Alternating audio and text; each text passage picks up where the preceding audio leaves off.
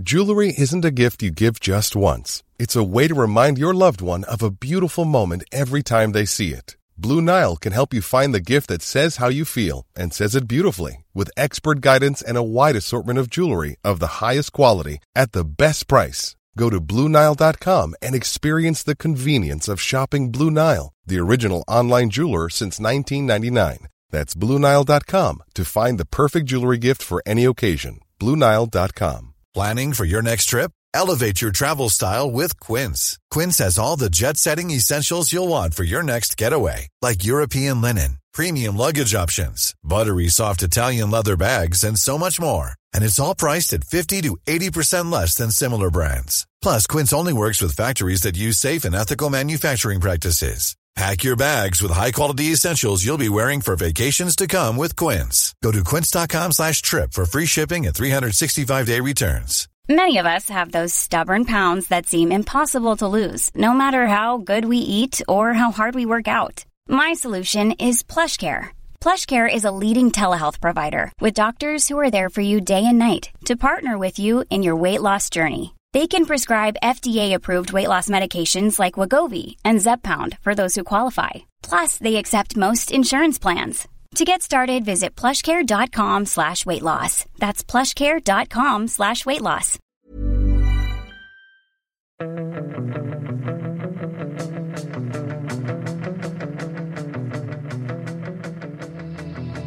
Fotbollskanalen On Tour med en dansk special eh, med Jon Dahl Tomasson. Men vi måste börja med den eh, tragiska nyhet som nådde oss alla här under tisdag med Kristoffer Olsson. Eh, det var besked från Midtjylland, Martin.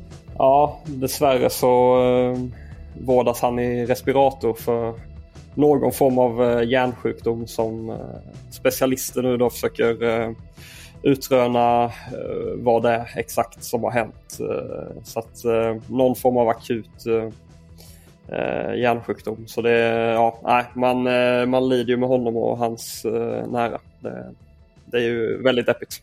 Ja, verkligen. Han är ju bara 28 år och eh, danska klubben Midtjylland gick ut.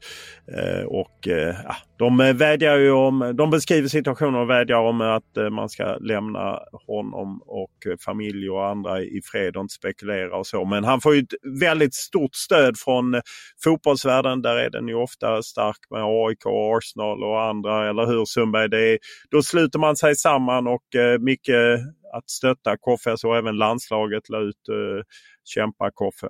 Mm, ja, men det är såklart väldigt fint att se och eh, det är helt rätt agerat av hans tidigare klubbar och sådär. Det, det, är svårt att eh, säga något bra och smart med sådana här saker mer än att, precis som Martin sa, att det är oerhört ledsamt och man, man tänker på honom och hans nära och kära såklart. Ja, och han hade ju varit en av dem som åtminstone hade varit aktuella nu när Jon Dahl Tomasson som ju är klar som svensk förbundskapten. Det skedde under måndagen eh, att dansken eh, tar över och det har ju varit på gång. Eh, vi hade ju det eh, tidigt att eh, när Olof Mellberg, Tony Gustafsson, eh, Martin, då var vi på den om att Jon Dahl var en av dem de vill ha. Ja exakt, han var ju eh, aktuell eh, Eh, redan innan där och sen så eh, kunde vi ju i januari berätta att eh, de hade haft kontakt och som vi har förstått det så var han ju intresserad eh, redan från början. Sen var det lite stökigt med, med hans avslut i Blackburn. Eh, det var ägare som kapade i budgetar och annat. Så eh, eh Då blev han eh, tillgänglig på ett, på ett större vis och ja, till slut landade det i, i honom. Vad är din känsla? Sundberg, du är ju lite dansk så att, eh, gillar du att det kommer in lite danskt inflytande i landslaget? Var ju oerhört svag för honom som, som spelare. Nu är de ju tre stycken som jag gillade som spelare där. Det är ju Stefan Pettersson och Kim Källström också och Jondal. Det eh, fina spelare allihopa. Nej, men jag tycker sett efter förutsättningar och namn som det har skrivits om och allting så tycker jag väl att de landade den mest spännande tränaren. De har, det känns ju som att de antingen har gått på ja, men viktigt med fotbollsbakgrund. Och då Mellberg där då som hade det som kanske inte hade så mycket, gjort så mycket som tränare. Men, och sen så tvärtom då sådana som har gjort det bra som tränare men inte riktigt den spelarbakgrunden som Olof Mellberg har. Och så fick de en nu då med både och som varit väldigt fin som spelare och stor erfarenhet av stora ligor, landslag och även gjort saker, vunnit saker som tränare och varit i, i bra klubbar och landslag också. Ja, eh, och man ska, tränarjobbet det är väl framförallt Malmö FF. Två säsonger med dubbla SM-guld och en säsong där de tog dem till Champions League där de i och för sig inte gjorde större avtryck men det var ju starkt att ta dem till Champions League första säsongen i Blackburn är okej. Okay. Annars har han mest varit assisterande. Han har gjort några svängar, korta svängar i Nederländerna som huvudtränare där det inte riktigt gått vägen. Men det är klart att det måste vara en bra erfarenhet att ha dels koll lite på svensk fotboll men sen också ha jobbat med Åge Hareide i landslaget där Danmark ju hade en väldigt fin period när de gick till VM och åkte ut i VM-åttondel efter straffar mot Kroatien och sen de förlorade inte en match när de nådde EM 2020 som ju pandemin sköt på och då bytte man ju ut eh, Hareide och eh, Tomasson mot Hjulman. Vilket ändå var lite förvånande. Man har aldrig riktigt förstått varför, eller hur Martin? Ja, men var det inte också lite för att eh, annars hade man kanske inte vetat vad tajmingen, hur tajmingen hade sett ut för att få in just Kasper Hjulman. Var det inte lite eh, upplagt för att Hjulman då eh, ja, skulle bli eller var väldigt aktuell eh, i någon form ja, ungefär under den tid, tidsperioden? Va? Ja, det var ju samtidigt bytte man ju. Peter Möller kom in som en Kim Källström. Han ville sätta sin prägel på landslaget. Det kändes mer att det också var han som drev det och ja, det går alltid att prata om. Vad är din bild av Tomasson från Malmö, eh, Sundberg? Eh, min bild därifrån är ju att han eh, att det är hårda och raka rör och den kontakten som man i media då hade med honom var ju inte, det var ingen dans på rosor direkt utan han var ju rätt, min upplevelse var att det var inte hans favoritgren och att han Eh, kunder. det var nog en del som såg honom på gränsen till, eller om inte till och med som eh, lite åt arrogant hållet, att han var, kunde vara rätt dryg liksom så tyckte jag. Men eh, det man har ändå förstått från Malmö, jag menar, han hamnade i konflikt med Rasmus Bengtsson till exempel. Han var ju väldigt tuff. Jag vet att från Malmöhåll så tyckte en del supportrar, alltså det är klart att framgång eh, i, i, uppskattade man ju, men en del supportrar tyckte att han var lite väl hård mot en del trotjänare, gillade en del av de utländska spelarna men framförallt att han var väldigt, väldigt tuff. Jag upplevde när man bevakade Malmö under hans tid att alla var lite rädda för Jon Dahl Tomasson. Det spreds en rädsla i hela organisationen, inte bara i media. Även där var ju de eh, livrädda när de skulle ta fram Jon Dahl Tomasson till intervjuer. Men att hela organisationen var rädda för honom. Eller vad säger du Martin? Ja men så är det ju. Det har man ju förstått i, efterhand att han var ju inne och pillade i allt. Alltså han var ju inne och eh, kunde bestämma vem som skulle intervjuas var eh, efter en match ungefär. Alltså det, var, det var på den nivån och då, eh, och då är min uppfattning att det är nog inte bara vad gäller de mediala bitarna som han var inne och, och styrde och ställde utan Eh, Eh, han hade nog åsikter om eh, det mesta och jag har precis samma uppfattning som du Olof. Att man, man, eh, man trippade lite på tå. Liksom, man var lite, ja, man, eh, man, man höll sig för att få den där hårtorken av honom som man uppenbarligen har i sig. Ja och det var ju, jag menar efter, han kom ju efter Ove Rössler som ju också var eh, spred skräck i organisationen eh, på många sätt och så gick man till Jon Dahl Tomasson och där är det intressant tycker jag att Daniel Bäckström var där. Eh, som ju plockades ju dit lite som en påläggskalv men att, att Jondal eh, körde ju mest med sin assisterande. De pratade nederländska för Jondal, så vitt jag vet, har han väl bott i Rotterdam efter karriären. Har, eh, undrar om han... Jo, jag tror han har haft en bas där tidigare. Ja, och, och han ska ju inte bo i, i Sverige nu. Jag undrar om det är där. Men att de körde liksom eh, sitt race eh, och att eh, det var svårt för Daniel Bäckström att komma in. Han ha, har ju Holland, eller Nederländaren Remi Reinerse eh, som assisterande och att eh, Bäckström trodde han skulle vara med i matchen men det var han inte utan de pratade lite nederländska. Jag tror dessutom de bodde grannar så att de körde hela. Så redan efter ett år lämnade ju Bäckström och det hette att det var sociala skäl. Men vad jag hörde så kom han inte in i det dansk-nederländska gänget. Uh, uh. Kanske ingen, ingen dröm för honom och för Bäckström då? Nej, det är ju lite speciellt för att Bäckström har ju varit en som... Det spelar ju upp sig själv på Cypernlägret som man ju tyckte var lite synd ur hans perspektiv tyckte jag att han gick in och sa att han var redo att ta över efter Janne Andersson. Det var ju, där borde han ju spelat sarg ut men eh, där högg du Sundberg och andra på, ni gillade det, att han bjöd in sig själv. Och sen spekulerades det lite i att han fanns i ledarstaben och vi vet ju inte hur ledarstaben kommer att se ut. Nej, alltså han har ju varit ett namn som har diskuterats eh, eller övervägts för någon form av roll i staben. Men det har ju också handlat om, vi kommer komma in på lite mer om hur, hur hela den här processen har gått till. Men det har ju också handlat lite om att man har eh, gått lite fram och tillbaka kring exakt hur hur upplägget ska se ut och dynamiken mellan en eh, liksom ansvarig förbundskapten eller en, ska man ha delat ledarskap? Ja, alltså det, det har varit lite oklart där också. Men, men i någon form har eh, Daniel Bäckströms namn varit uppe på tapeten. Ja, eh, tydligt är i varje fall att Kim Källström har fått, eh, efter han blev anställd en bit in i december, så har han ju fått starkare mandat och tagit en starkare grepp om processen. Det är ju han som framförallt har drivit det här med att han vill ha en gammal spelare. Varför tror du han tycker det är viktigt Sundberg? Uh, nej, men jag tror väl att han tycker att det är viktigt för att han uh, ser det ur sitt eget perspektiv som spelare. Vad han, uh, vad trovärdighet för honom var hos en tränare och vad det betydde liksom det här med, res med respekten då också. Jag tror att det är oerhört viktigt och att han kanske känner av efter att ha pratat med spelare i dagens landslag, en del tongivande som jag tror vill ha det och känna den respekten att det, att det är en förbundskapten som vet vad det handlar om och som har varit på hög nivå själv. Jag tror det är någonting som man har, har saknat kanske. Kim Källström pratar ju också om det här med att han gillar att eh, han vill spela en offensiv fotboll och det passar Sverige som ju har Gyökeres och Isak och Kulusevski och Hugo Larsson. Alltså många är ju framåtlutade. Är, är det det som har avgjort? Jag tror inte, eller hade han varit en brunkargubbe liksom som uh, bara vill uh, gå på försvar så hade han inte varit aktuell. Men uh, det är klart att hans... det är ju de meriterna vi var inne på tidigare också som det, som det såklart hänger på. Men absolut har det nog spelat en, en stor roll och det har väl ändå... Alltså, det är någonstans ett måste att Sverige får igång sina offensiva spelare på riktigt eh, nu. Eh, för annars, ja, det är, ju, det är ju där styrkorna ligger sen.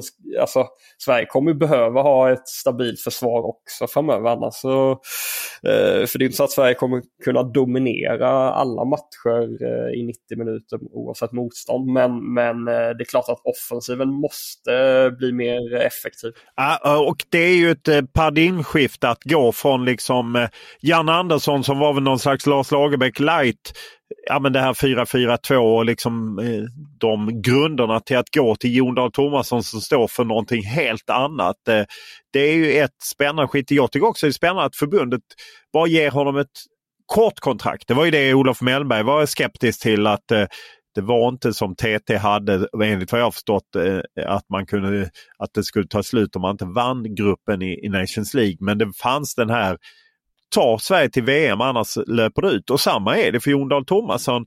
Det kan ju vara över om ett och ett halvt år. Ett, ett dåligt eh, VM-kval om man har förlorat några matcher så kan man ju vara borta redan om ett och ett halvt år. Hur, hur ser du på det Sundberg att man ger ett så kort? Eh, Var, tidigare har man ju alltid gett två mästerskapscykler om man ska få tid att bygga Eh, och åtminstone ta sig till EM? Ja, men jag tycker väl att det kan vara ganska bra så som det, så som det är nu, man, givet att man inte riktigt, i alla fall inte jag riktigt vet hur det kommer landa med Jondal och eh, hur det kommer bli i Nations League och, och så vidare. Och om det skulle visa sig att det inte att det inte lirar så bra så, så har man ju möjlighet att, eh, att gå vidare. Liksom sådär. Så jag, jag ser det som ändå eh, helt okej. Okay. Men är det inte det, synd om, eh, om det på något sätt, ja, men han gör det bra och man känner att han är på gång så sitter, Gör han det bra är han ju fri att dra och jag menar det var ju tydligt att han använde Malmö FF som en språngbräda för att få ett bättre jobb. Och det är väl i och för sig positivt att han vill vidare.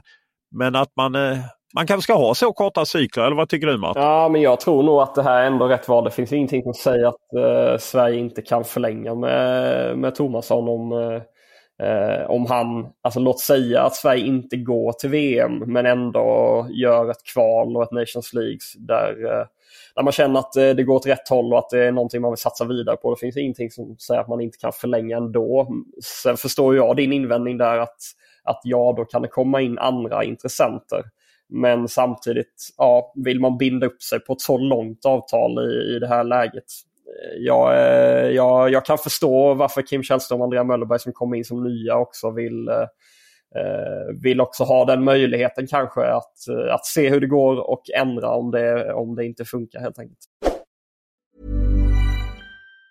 Mom deserves the best, and there's no better place to shop for Mother's Day than Whole Foods Market. They're your destination for unbeatable savings, from premium gifts to show-stopping flowers and irresistible desserts. Start by saving 33% with Prime on all body care and candles. Then get a 15-stem bunch of tulips for just $9.99 each with Prime. Round out Mom's menu with festive rosé, irresistible berry chantilly cake, and more special treats. Come celebrate Mother's Day at Whole Foods Market. Burrow is a furniture company known for timeless design and thoughtful construction and free shipping, and that extends to their outdoor collection.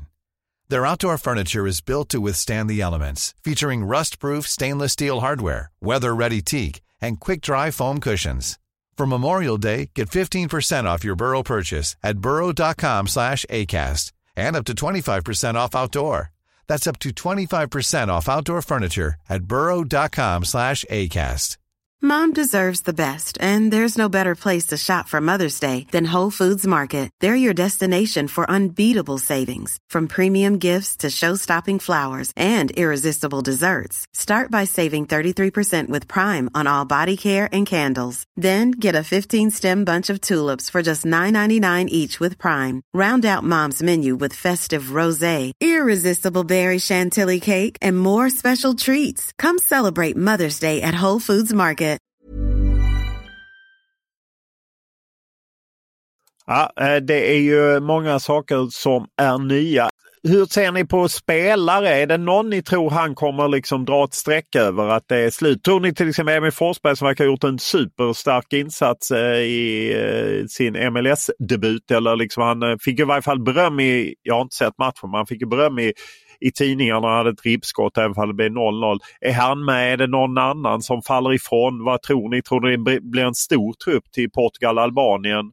Att inventera. Men för Forsberg har det väl mycket handlat om så här att många trott att Jesper Karlsson ska vara den som tar över och sådär. Men nu har inte han gått så bra i sitt klubblag och det gör det väl fördel för Emil kanske att, att hänga kvar. Speciellt om han nu gör det så bra i sin nya miljö och sådär. Så jag tror att han kommer vara med i Jondals första trupp till exempel. Absolut. Ja, men det som är spännande här är ju att det här ger ju helt andra möjligheter. För min, min om jag skulle få gissa här och nu så tror jag ju inte att Jon Dahl Tomasson kommer spela upp ställa upp med ett rakt 4-4-2 eh, exempelvis. Nej, det tror inte jag heller att han kommer göra utan han kommer ju skruva på det. Även om han ofta väl spelar med fyrbackslinje så är det väl eh, sällan att han spelar med kanske två anfallare. Så eh, det, bara det gör ju att det blir förändringar. Men samtidigt måste han väl inventera manskapet. Han har ju fyra matcher på sig. Det är Portugal, Albanien i, i mars och så är det ju Danmark, vilket ju är en kul match eh, eftersom med Jondal och eh, Serbien där Zlatan ska tackas av. Det är ju på något sätt de fyra matcherna som han behöver eh, hitta rätt. Ja, men Det låter ju rimligt att han tar ut en, en större trupp och uh, ja, testa spelare helt enkelt. Det är klart att han han har väl koll på svenska spelare men han måste ju han måste ju sätta sig in i materialet fullt ut här nu och, och då är det klart att det kommer dyka upp spelare som han kommer vara nyfiken på men som han inte riktigt vet vad, vad han har. Är din kille Leopold Wahlstedt given nu när han är köpt av eh, Jondal? Nej, det tror jag absolut inte. Nej, han, är ju, han är ju bänkad direkt ja. i Blackburn efter de bytte tränare. Medan Viktor går, han var med i veckans lag igen för Rotherham. Ja, nej men eh, han är väl med och hugger på en plats i truppen. Det är väl det. Är han är med och hugger. Han har en given plats. Emil Holm går ju rätt starkt vilket är väldigt positivt. Ludde Augustinsson spelar en del. Är det Eh, däremot lite jobbigare för Hjalmar Ekdal har varit utanför truppen till och med i Burnley och eh, nu satt han på bänken senast. Mm. Mittbackarna har, är det fortfarande lite problem med? Ja, det stökar ju för Lagerbielke i Skottland också. Det blev ju ingen flytt till Italien. Och, ja. Så att det, ja, det, det finns, Hien har varit skadad igen eh, efter eh, Eh, flytten till Atalanta. Och, ja, det, det vill sig inte riktigt på mittbacksidan. Här är väl det mest intressanta nästan eh, hur han, om han kommer få ordning på. Det var väl en stor orsak till att det inte gick så bra för Jannes landslag det, det sista med, eh, jag tycker att det är den svagaste lagdelen i landslaget. Eh, backlinjen och ser man Jondal i, i Blackburn så läckte ju de rätt mycket mål där. Va? Så där. Vem kommer han satsa på bredvid Victor Nilsson Lindelöf och hittar han någon, eh, någon bra mittback bredvid honom? Det tycker jag ska bli superintressant. Och sen i Malmö och tidigare så har han väl spelat med wingbacks och det talar väl för Emil Holm kanske? Ja, och jag, är, jag är lite intresserad av att eh, kommer han ha en annan lagkapten än Victor Nilsson Lindelöf? Eh, jag säger inte att, eh, att han eh, United-spelaren gjort det dåligt så, men det känns inte som att han är den ledaren. Nu försvinner Albin Ekdal också som varit en av vicekaptenerna. Emil är den andra vicekaptenen. Det blir intressant att se om han om han ens tittar på det eller om för honom är det givet att, eh, eh att han ska eh, vara fortsatt kapten. Sen blir det intressant att se Roni Badaji som ju inte får spela alls i FCK för tillfället. Är han med till exempel? Eh, kommer det några jokrar? Gustav Nilsson som gjort rätt mycket mål i, i belgiska ligan och ett lag som leder belgiska ligan. Och hittar han plats för alla de här tre där framme, Isak, Kulusevski och Gyökeres? Det tror jag han kommer vilja göra. Tror ni inte det? Jo, det tror jag. Det är det inte de tre han vill ha i, i en front liksom med Kulusevski till höger och kanske Isak till vänster och Gyökeres i mitten? Exakt så. Exakt så. Det tror jag. Ja. Och eh, Vägen fram. Eh, först eh, tycker ni att det var konstigt att eh, eh, jag var ju med i Morgonstudion i morse och eh, pratade det här eh, i SVT med Johan Esk som tycker att förbundet visar att förbundet är helt snett på det när de släpper nyheten eh, om Jondal i samband med NATO, att Sverige gick med i NATO. Tycker ni det är, är förbundet snett på det i den aspekten? Alltså helt ärligt, jag kan inte bry mig mindre om, eh, om den vinkeln. Jag, jag fattar den inte. Jag, eh, förlåt. Nej, okej. Okay. Sundberg, är det något du... Jag, jag, jag, eh, jag slänger mig inte... NATO flyger över ditt huvud också. Jag slänger mig inte i väggen över den tajmingen, det får, får jag säga. Men du tycker någonting, det vet jag. Ah, nej, men jag, tycker, nej, men jag sa ju i morgonstudion att jag inte tycker, jag tror att eh, folk kan hantera två nyheter samtidigt. Så jag tyckte inte att det var något, jag tycker inte det är ett tecken på att eh, förbundet har, eh, att de är snett på det. Just det tycker jag inte. Jag tror att de var pressade över att de inte ville att det skulle komma ut. Och, eh, Eh, ja, vi var ju på spåret. Jag, jag fick ju tips i, i torsdags att det var helt klart men vi kunde liksom inte få det bekräftat fullt ut. Vi fick ju bekräftat en del. Vi kunde gå ut med assisterande då i måndags eh, förmiddag. Jag tror att de ville liksom försöka äga det helt och hållet. Jag vet inte vad Jon Dahl Tomasson gjorde. Jag tycker det var konstigt. Det jag tycker var konstigt var att man kör en pressträff där han inte är med. Därför att jag är inte säker på att eh, Kim Källström var i Stockholm. Han hade ju någon SVFF-logga i bakgrunden på det här Teams-mötet. Det vill säga att även om man har sportlov så kan man vara med. Så att Det tyckte jag var, var konstigt. Men och det är många eh, som har varit arga också att det har tagit så lång tid. Är ni också upprörda kring det? Ja, jag förstår ju förbundet där men jag ju, känner att jag är i minoritet kring det. Nej, det spelar ingen roll för mig. Men det jag om jag bara håller fast vid det där pressträffen. Det var en fantastisk bild du la ut på din uh, Insta-story på Kim och, och, och Mölleberg. Äh, och det känns ju liksom så att det är inte de två man vill höra i det här. De måste ju kunna sy ihop en pressträff eh, digitalt då med eh, med Jondal när de, men det kändes som att de, de har varit Vadå? Nej, men, eh, nu vet inte jag det här, men kan det ha med liksom, eh, liksom skatteskäl och den typen av grejer. Att han inte får formellt jobba för förbundet. Det kan vara så, men det kan du ju lösa digitalt så att säga. Ja. Du kan ju inte, ingenting, skatt handlar bara om hur många dagar du är i Sverige. Det handlar inte om någonting sånt. Om utfört, inget utfört arbete eller så? Det Nej, men nej, som att han gör det i rollen. Han uttalar ju sig för Svenska fotbollsförbundet. De la ut massa uttalande ja. på...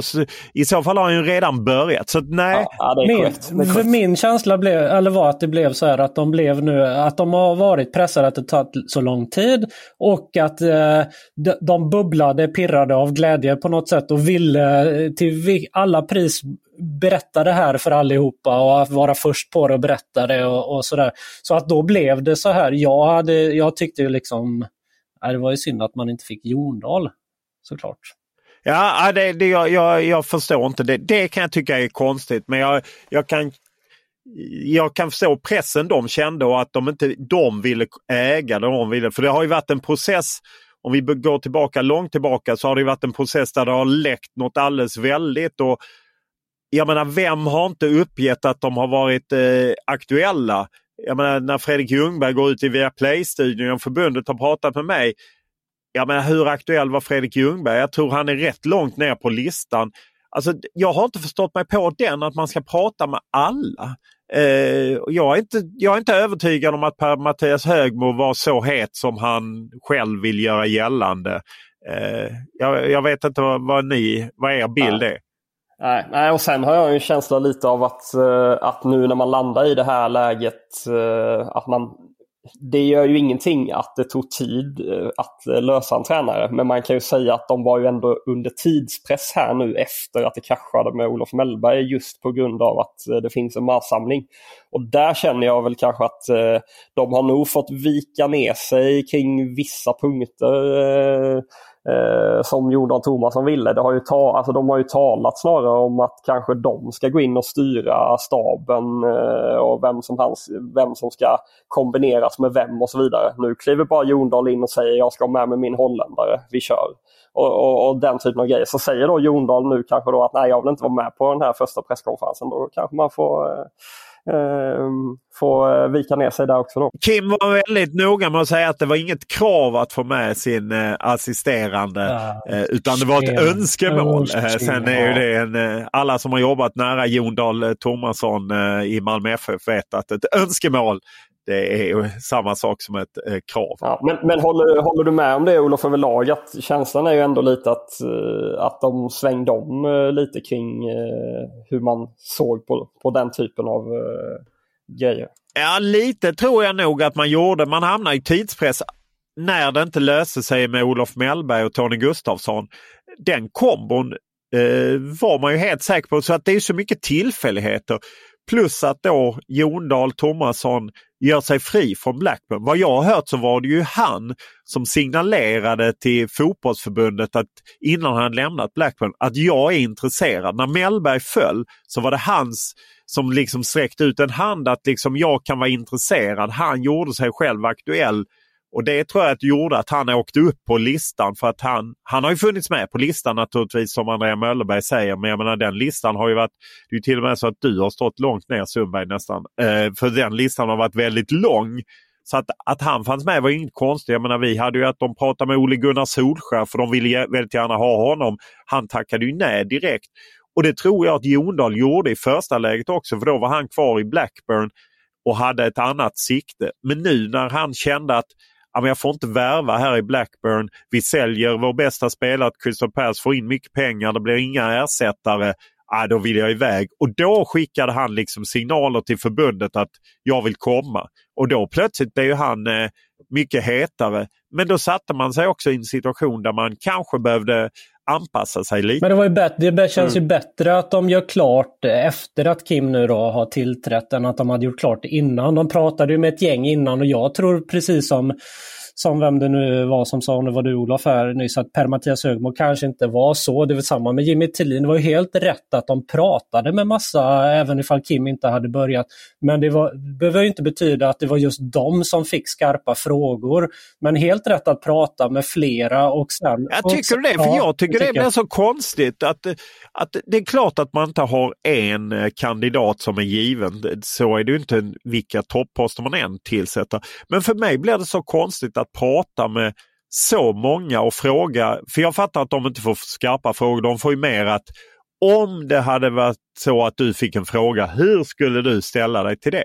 Men för mig blir det så konstigt för då blir det ju att folk ser till att deras namn kommer ut i media så att det framstår som att ja men de har fått fråga. Då blir han ju plötsligt kandidat nummer 10.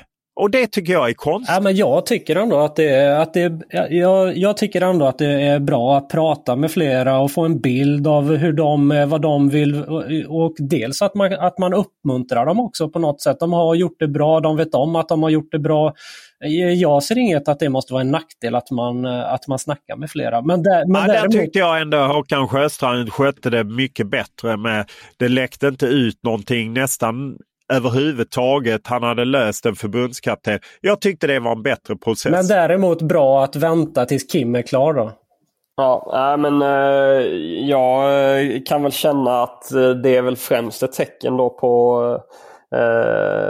att det inte fanns något kanske tydligt alternativ. Alltså, förstår du, förstår du vad jag menar? Att, ja, hade man fått Graham Potter så hade det varit ett, liksom, ett det tydliga alternativet liksom, om han hade tackat ja. Men, men i övrigt så, eh, eh, så saknades det ju det, det, där självklara namnet. Så att man då, då kanske det är att man själva då landade i så här, äh, det finns inget självklart namn.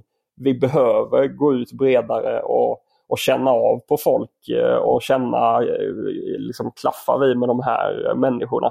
Men jag landar nog snarare ändå i slutändan i Olofs sätt att se på det att liksom själva processen blir ju snyggare och ser bättre ut om man eh, sköter det lite mer tillknäppt. För, för, för mig säger de emot sig själva när Andrea Möllerberg säger ja men fortfarande kvartal 1 eller Q1 som hon säger på näringslivssvenska.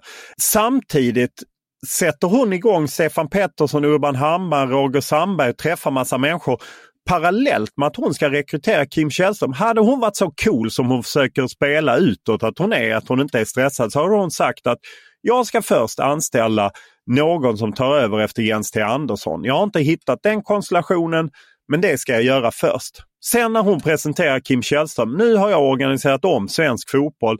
Vi ska ha en fotbollschef, det är Kim Källström. Han ska leda arbetet. Vi har ingen brådska, vi ska lösa det här till Q1.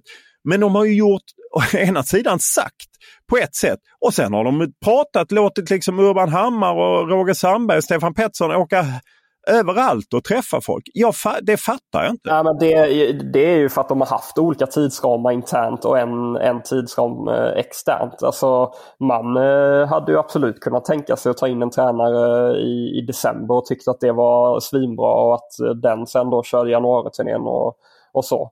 Sen har man då haft den här externa liksom, kommunikationstaktiken att eh, kvartal ett för att ja, ge sig själva tid är min, eh, är min bild av det. Så att det är ju... Ja, men det är ju lite konstigt. Det, det blir ju ja, konstigt. Det är en sanning med modifikation att de liksom, eh, ja, att det här har varit enligt plan uh, ungefär som man nu uh, uttrycker det. Att det skulle vara klart 27 februari eller 26 februari. Sen tycker jag att de har haft otur med Jens T Andersson. Alltså, dels ny förbundsordförande, avgående Håkan Sjöstrand, men att Jens T Andersson som på något sätt skulle varit den röda tråden, att han i oktober hoppar av och han har i och för sig gjort ett förarbete eh, och eh, så. Men att han hoppar av, det tycker jag var synd. Där tappade de liksom väldigt mycket kraft. Hade han varit kvar tror jag det hade gått snabbare att rekrytera en förbundskapten för då hade det funnits en röd tråd. Nu blev det liksom nystart och därför kan jag kan inte förstå den frustrationen kring att Sverige inte hade någon förbundskapten tidigare. Mom deserves the best and there's no better place to shop for Mother's Day than Whole Foods Market. They're your destination for unbeatable savings, from premium gifts to show-stopping flowers and irresistible desserts. Start by saving 33% with Prime on all body care and candles. Then get a 15-stem bunch of tulips for just $9.99 each with Prime. Round out Mom's menu with festive rosé, irresistible berry chantilly cake, and more special treats. Come celebrate Mother's Day at Whole Foods Market. Why don't more infant formula companies use organic, grass fed whole milk instead of skim? Why don't more infant formula companies use the latest breast milk science? Why don't more infant formula companies run their own clinical trials? Why don't more infant formula companies use more of the proteins found in breast milk? Why don't more infant formula companies have their own factories instead of outsourcing their manufacturing? We wondered the same thing. So we made ByHeart, a better formula for formula. Learn more at byheart.com. Hey, it's Danny Pellegrino from Everything Iconic. Ready to upgrade your style game without blowing your budget? Check out Quince. They've got all the good stuff shirts and polos, activewear, and fine leather goods, all at 50 to 80% less than other high end brands. And the best part? They're all about safe, ethical, and responsible manufacturing. Get that luxury vibe without the luxury price tag. Hit up quince.com slash upgrade for free shipping and 365 day returns on your next order. That's quince.com slash upgrade. Men vad, eh, ska vi dra lite eh, kring vad det var som hände och hur, hur allt uh, slutade här? Vi har inte poddat sen, sen i, ja, innan årsskiftet helt enkelt. ja, men kör folk, undrar, folk undrar väl kanske varför det inte blev Olof Mellberg eller, eller vad tror ni? Ja, alltså folk undrar väl. Eh, den första var väl Graham Potter och eh, det var väl Aftonbladets Daniel Kristoffersson som hade det först och han, eh, där det var ju givet att man skulle kolla med honom och att han ville satsa på klubblag. Och sen var det ju liksom många namn som läckte ut med Högmo, Tellin och andra. Känslan där var att så fort Kim Källström kom in så ville han ha Olof Mellberg och Andrea Möllerberg var inne med på Tony Gustafsson. Ja, men exakt. Alltså, där var det väl, eh, de, de, eh, de träffade ju exempelvis Ole Gunnar Solskär då innan man eh, fullt ut bestämde sig för att gå för för Mellberg och, och Tony Gustafsson. Men det blev ju någon form av kombination där. Att Möllerberg fastnade för, för Tony Gustafsson och hon, och även, hon talade med dig Olof där när, när ni sågs, var det i Skövde? Ja, Skövde. Eh, om det här att hon gärna vill eh, tänka mycket på varumärke. Va? Eh, du kan väl fylla i här så att inte jag missar någonting. Alltså jag tänker att Tony Gustafsson fyllde ut det hon gärna såg i en förbundskapten. Ja, precis. Nej, men han, hade ju den, han hade ju internationell ledarerfarenhet vilket hon gillade och det har ju blivit som någon slags sanning att Olof Mellberg, att det skulle vara viktigt för Olof Mellberg med relationen med media. Det var det ju inte handlade om. Olof Mellberg vill bara inte göra media, punkt. Det handlar inte om någon relation eller någonting eller att eh, så. Han vill bara slippa det. Eh, och ja, Det är klart att han kan göra någon, en, an, en och annan pressträff. Men om han får välja så slipper han det. Och då var väl en bra kombination med de två. Och de två träffades ju också och hittade ju varandra. Sen så blev det ju på något sätt någon slags eh, stiltje. Eller det finns ju olika. Jag vet att Mellberg-lägret driver det att det hördes ingenting från flera veckor och sen plötsligt blev det panik att göra klart snabbt. Eh, från fotbollsförbundet så anser man ju att man var hemma med, med Olof Mellberg. Man tyckte man var hemma och det handlade mer om Tony Gustafsson och köpa loss honom från Australien där, där man pratade med eh, Australien om det så att säga. Men där man ändå hade hopp om att lösa det. Ja, det var ju det som var grejen att de hade flera möten ihop då. Eh, Mellberg och, och Tony Gustafsson och även med förbunds, eh, förbundet då. Eh, så det var ju klappat klart att de skulle köra ihop. Sen då så drog det ut på tiden i liksom, eh, dialogen med Eh, med Australien och beskedet var ju att eh, skulle man ha eh, Tony Gustafsson så skulle man få vänta då med honom till efter OS i sommar. Och jag tror att hade man bara löst eh, Olof Mellberg så hade nog Mellberg kunnat köra marssamlingen själv inom citationstecken och att eh, Tony Gustafsson eh, lite halvt om halvt kunde hjälpt till och sen att man väntat ut Tony Gustafsson till, eh, eh till sommaren då helt enkelt. Att de sen hade blivit en duo ihop. Eh, och sen då så kom ju BP's premiärträning när de då eh, i princip hade gjort klart med Eh, Andreas Brännström och då blev förbundet helt, eh, helt plötsligt pressat att eh, trots eh, läget med Tony Gustafsson göra klart med Olof Mellberg. Och när kontraktet lades fram och skulle skrivas på så slog Mellberg bakut. Ja, eller det jag hörde var att Mellberg liksom ringde Kim Källström och var tydlig med att han inte var helt nöjd med olika saker. Och jag menar du Sundberg hade ju BP att Brännström var på ingång där för att de var ju i sin tur frustrerade med förbundet, eller hur? Det var ju en oerhörd soppa där uh, med just det att Brännström, att de hade gjort klart med honom uh, muntligt liksom och uh, var nöjda med det och trodde ju att det var, det var helt klart alltihop. Men så blev det inte så. Nej, det skar ihop sig och Mellberg klev av och då dog ju på något sätt spåret med Tony Gustafsson. Även om det inte dog samma dag så dog det ju efterhand.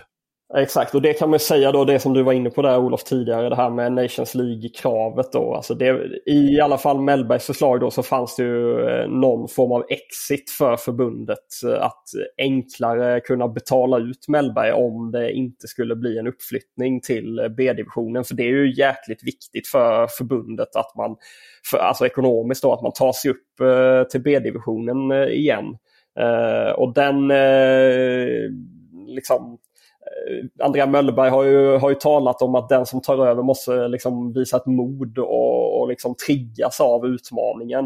Eh, Olof Mellberg kanske snarare blev, eh, ja, eh, han, var inte, han var inte lika, han såg det inte på samma sätt eh, den eh, skrivningen där. Nej, och där, där var det ju dels kort kontrakt i och med att du bara får över VM-kvalet och med en möjlighet att förbundet köpa ut sig eh, eh, om det inte går som man vill i, i Nations League. Det satte ju tryck. Sen är det klart att sneglar du mot Norge och sneglar mot Danmark så har ju Kasper Julman och eh, Ståle Solbacken, de har ungefär i lön eh, vad, eh, eller Julman har ju mer än Solbacken, men Solbacken har ungefär vad Peter Wettergren och Jan Andersson har ihop. Eh, sen finns det ju bonusar och så. Och det är klart att börjar man snegla på det och känna att ja, men är jag någon slags budgetlösning? Är det jag, tar jag detta jobbet bara för att jag vill ha det? Att jag inte liksom eh, får ha tillräckligt betalt. Det, det kan ju vara en sån faktor som spelade roll. Ja, och så, så kan det ju vara i, i, eh, i Tomassons avtal eh, nu också eh, då att, att åtminstone stora, eller stora, men åtminstone delar av det här är bonusbaserat. Eller det, så lär det ju vara att eh, han lär få en, en peng eh, om Sverige tar sig upp till Nations League B-division. Och han lär ju få en eh, bra peng om Sverige tar sig till VM. Alltså det vet man ju när Janne Andersson hade ju som bäst betalt eh, eh, när han hade tatt, gjort succé med, med VM. Till exempel året efter VM 2019 då hade ju Janne Andersson 6 miljoner om året. Eh, Medan Sen hade han fyra, lite dryga 4 miljoner så det är klart att då var väl de ett par miljoner i bonus för att han spelade in så otroligt mycket prispengar till svensk fotboll. Det gjorde han ju också och det är ju rimligt att han har, har betalt och det är väl där förbundet har skjutit mycket och jag gissar att Jon Dahl Tomasson så ser väl han en kombination att han kan ju få lyft med sin, jag menar skulle han ta Sverige till ett VM, ja det är klart att då blir han attraktiv på helt andra nivåer än han är från eh, Blackburn som ligger och sladdar i Championship. Ja, och man måste jämföra då med vilken situation skulle han vara i om liksom Blackburns ägare fortsätter att kapa och det går eh, dåligt för laget och han får sparken därifrån.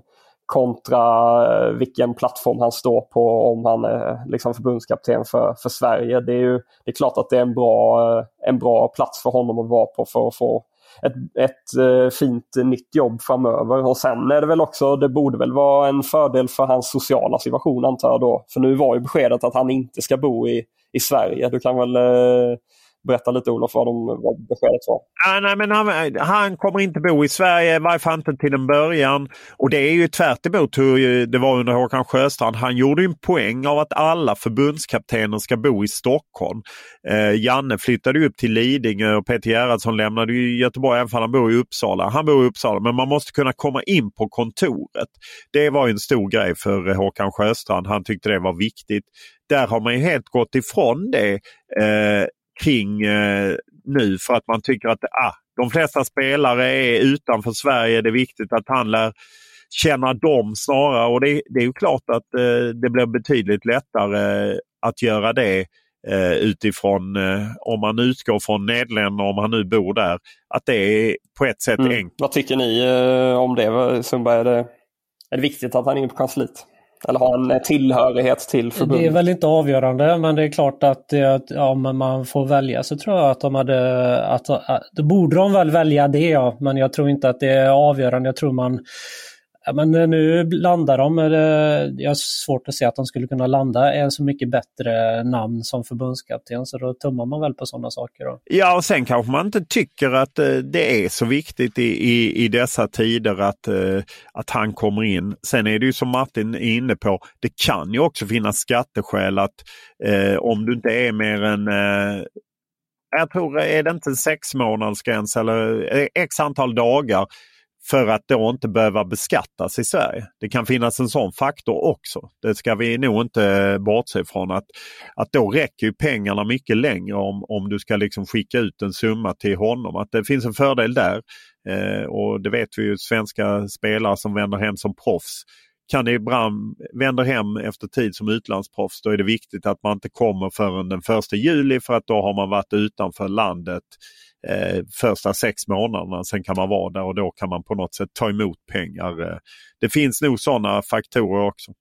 Eh, en fråga det här med just Nations League, eh, om det skiter sig i Nations League, liksom, eh, ska man kapa honom då? Och tror ni att man gör det? Alltså hur, hur viktigt blir Nations League tror ni för, för Thomas? Eh, jag tror att det blir väldigt viktigt för honom på ett sätt. Samtidigt vill man igenom den här processen igen. Det är det jag tänker med det korta. Nackdelen med det korta är att då ska man igenom en process igen och hitta en ny förbundskapten.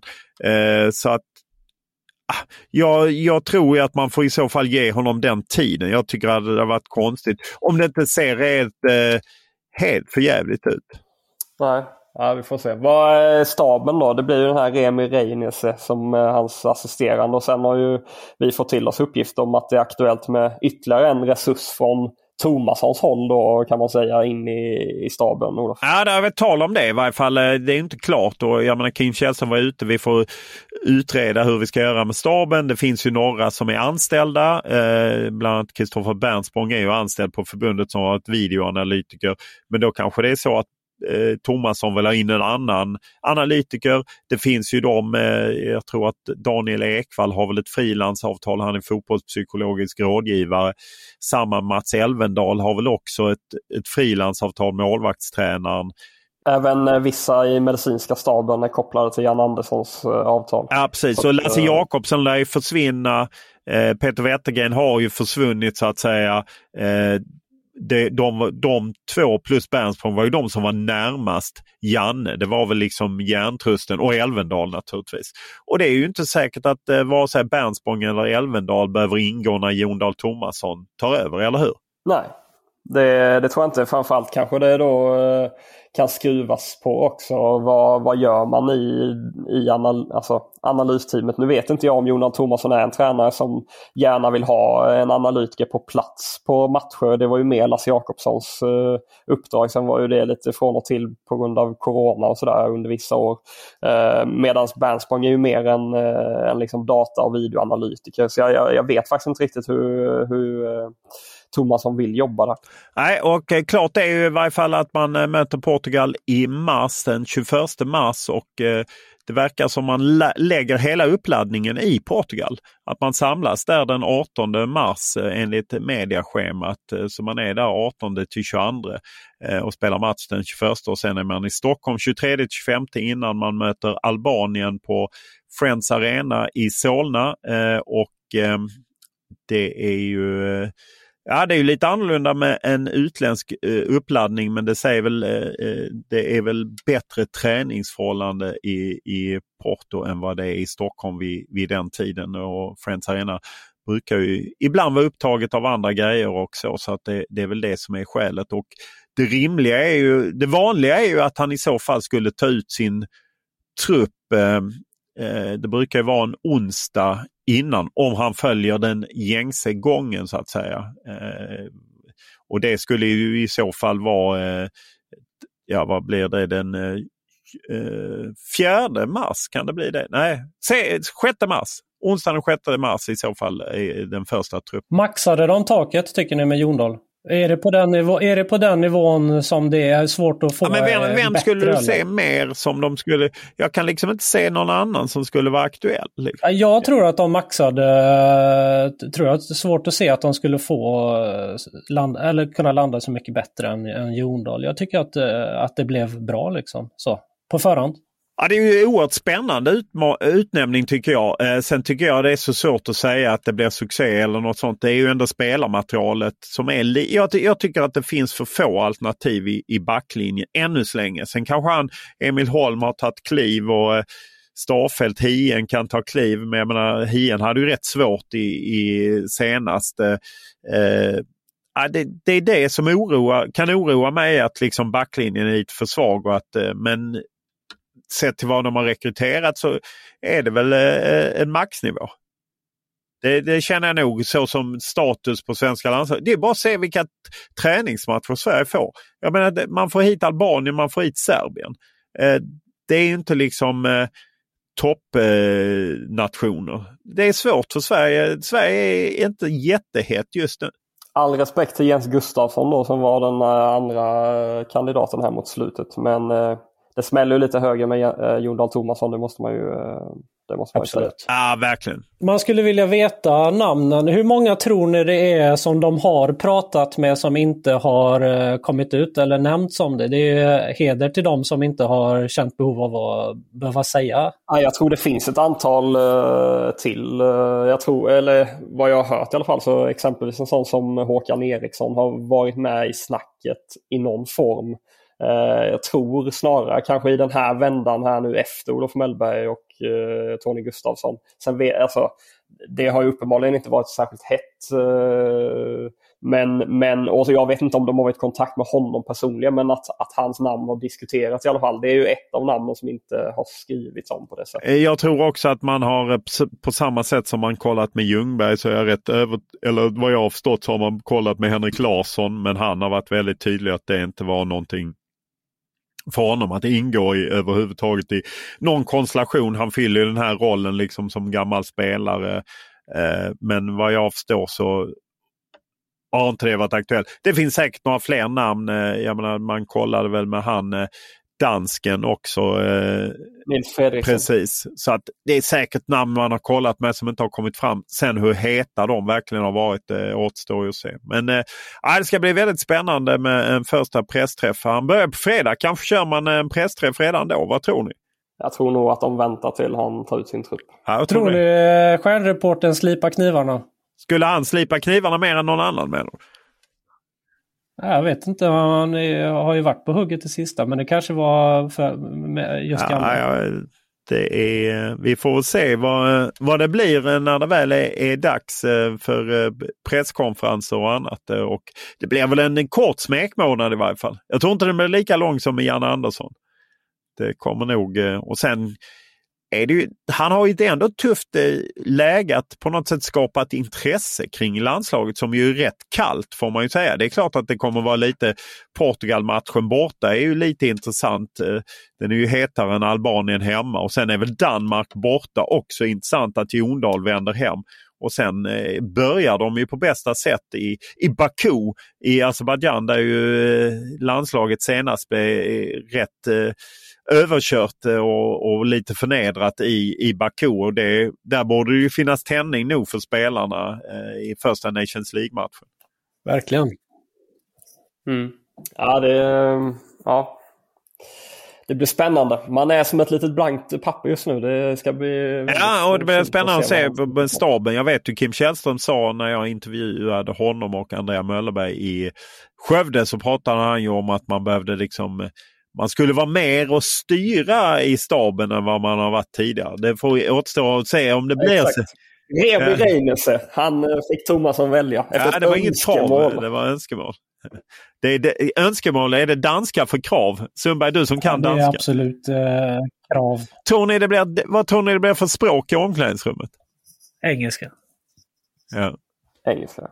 Det, danskan eh, flyger inte där. Tror ni danska spelare har fördel? Sådana Ludde Augustinsson och Claesson och de eh, eh, som eh, kan sin danska? Eller sin... Nej, nej. Ja, ja, min känsla är att Tomasson är en tränare som skiter i Nej, men jag tänkte att de hade en fördel att de kunde danska. Ah, ja, ja, du, ja, du menar så. Ja, du menar så. Jimmy i truppen? Ja. ja. Uh, det tror jag. Ja, det tror jag också. Ja, det blir eh, spännande att se eh, Jon Dahl Tomasson. Och hur många gånger kommer vi se det här hyschandet han gjorde 2004 i Porto? Hoppas jag ser det varje landskamp. Hoppas du det? Ja, Okej. Okay. Att han, ja. ska, ska han hyscha danskarna nu i Köpenhamn? Det hoppas man på, absolut. Ja. Ja, vi får väl se. Det blir spännande att följa och det blir ingen eh, hetsjakt denna specialpodd. Vi får se om podden kommer tillbaka till det är dags för Jondal eller inte. Eh, man vet aldrig vad som händer. Men kanske.